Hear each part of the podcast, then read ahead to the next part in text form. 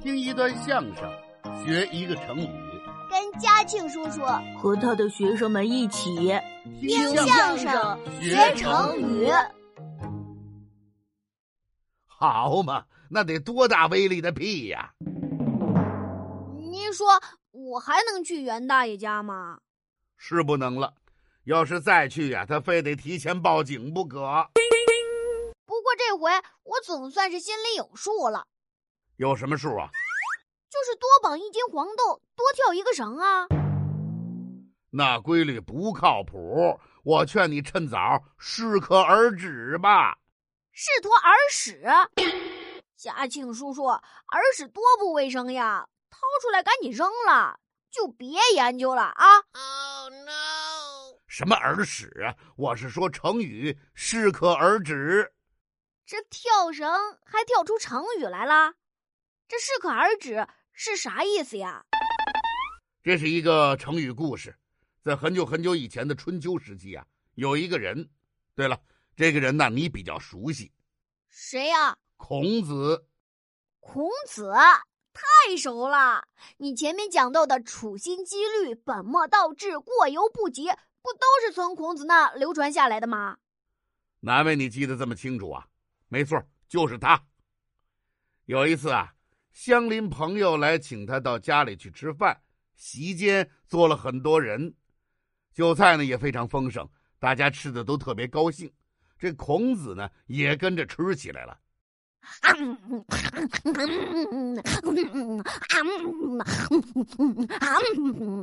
好嘛，你赶上小猪了。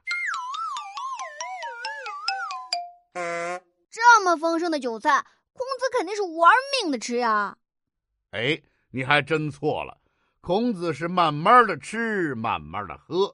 没过多久，就放下了筷子和酒杯，等到大家都吃完了，再准备离席。这是怎么回事啊？这些韭菜，孔子不爱吃吗？不是。乡里邻居都不热情吗？也不是。那孔子怎么早早就不吃了呢？那些乡邻呐，跟你一样，也问了孔子这些问题。孔子笑笑回答说：“其实饭菜。”不用多么丰盛，只要卫生健康，制作的精细也就足够了。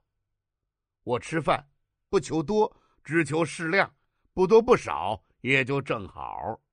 我不会因为大家的盛情和饭菜的合口而用力的多吃，吃到适合自己的程度也就可以停止了。哦，是这么回事儿啊。后来人们把孔子的话衍生成一个成语，叫做适可而止，就是不管做什么都不能过分，做到适合自己合理的程度也就可以了。你看看你，用绑黄豆来辅助练跳绳，绑上个三斤四斤应该也就可以了，确实能够提高跳绳的成绩，但是你却要多绑好多斤，那就不符合客观规律，不见得好使了。所以我说呀，你要适可而止。您放心吧，我都做了实验了，错不了。嗨，他心里给认准了。那后来怎么样啊？到了体育课这天早晨，我早早的把我们家黄豆口袋扛上，趁我妈不注意，呲溜，我就窜出去了。妈，您不用送我，我今天跟王小毛一块上学。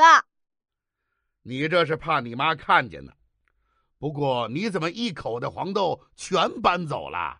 因为那一口袋正好还剩三十斤。啊，干嘛这么多呀？您忘了，我比大福一分钟少跳三十下，提前绑上三十斤黄豆，不就正好了吗？他只是算的一斤都不差呀。到了学校，我把黄豆拎到厕所。这是干嘛？您就听着吧。我先把裤脚下口用鞋带扎得紧紧的，再把裤腰带打开，把黄豆口袋拎起来，大头朝下，哗，全都倒进裤子里、啊、好嘛，这是拿裤子当了黄豆口袋了。三十斤黄豆进了裤子，我发现了一个问题。什么问题呀、啊？我的膝盖打不了弯了。为什么呀？这三十斤黄豆进了裤子腿，满满当当，直接灌到我腰带那儿了。那还不灌满喽？俩裤腿就跟俩口袋一样，全鼓起来了，那膝盖根本就回不过来弯。好嘛，两条腿变成墩布杆，全直了。我没法迈腿，只能用腰当轴甩起来，使劲往前转，简直就跟不倒翁似的。有的同学看见了还真喊呢。喊什么呀？快来看呐，小九模仿面口的成精了。有模仿这个的吗？到了教室，两条腿直着伸出去上课，老师看见了就问：小九，你的腿怎么直着杵在那儿不打弯儿啊？你怎么说？我是昨天晚上练功夫练的。嗯，这得什么功夫啊？嗯，那个嗯、呃，超级无敌膝盖变成墩布杆神功。这都什么乱七八糟的，简直就是挤兑的胡说八道的。好不容易到了体育课，要跳绳了。终于到了这个时候了，同学们都跳完了，大福又跳了一百二十个。这回看你的了。哈哈，总算到我了。我嘴唇一撇，嘿嘿，看我的吧！我说我小毛，帮我把裤腿解开。你怎么自己不解呀？我膝盖打不了弯儿，根本够不着啊！哦，我把这茬给忘了。解开以后，就听见哗这么一声，三十斤黄豆就全从裤腿溜出去了。太热闹了！大伙一看满地的黄豆，就全乐了。大福直喊：“大伙儿快躲躲！小九拉黄豆啦，别蹦着你们！” Oh no！ 那是拉出来的吗？我不管那么多，拿起跳绳来就跳。坏了！怎么坏了？我的膝盖绷直了的时间太长了，这回真的回不过来弯了。我就跟僵尸似的，直着往前蹦啊！好嘛，膝盖真成了墩布杆了。大伙儿越看越乐，毛毯楼一放，他们都乐趴地上了。我一着急，使劲一蹦，啪，就摔到地上了。紧接着就听见，哎呦呦呦呦呦！哎呦呦呦呦！你怎么还学起油葫芦叫唤来了？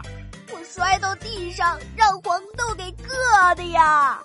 我早就说让你适可而止吧。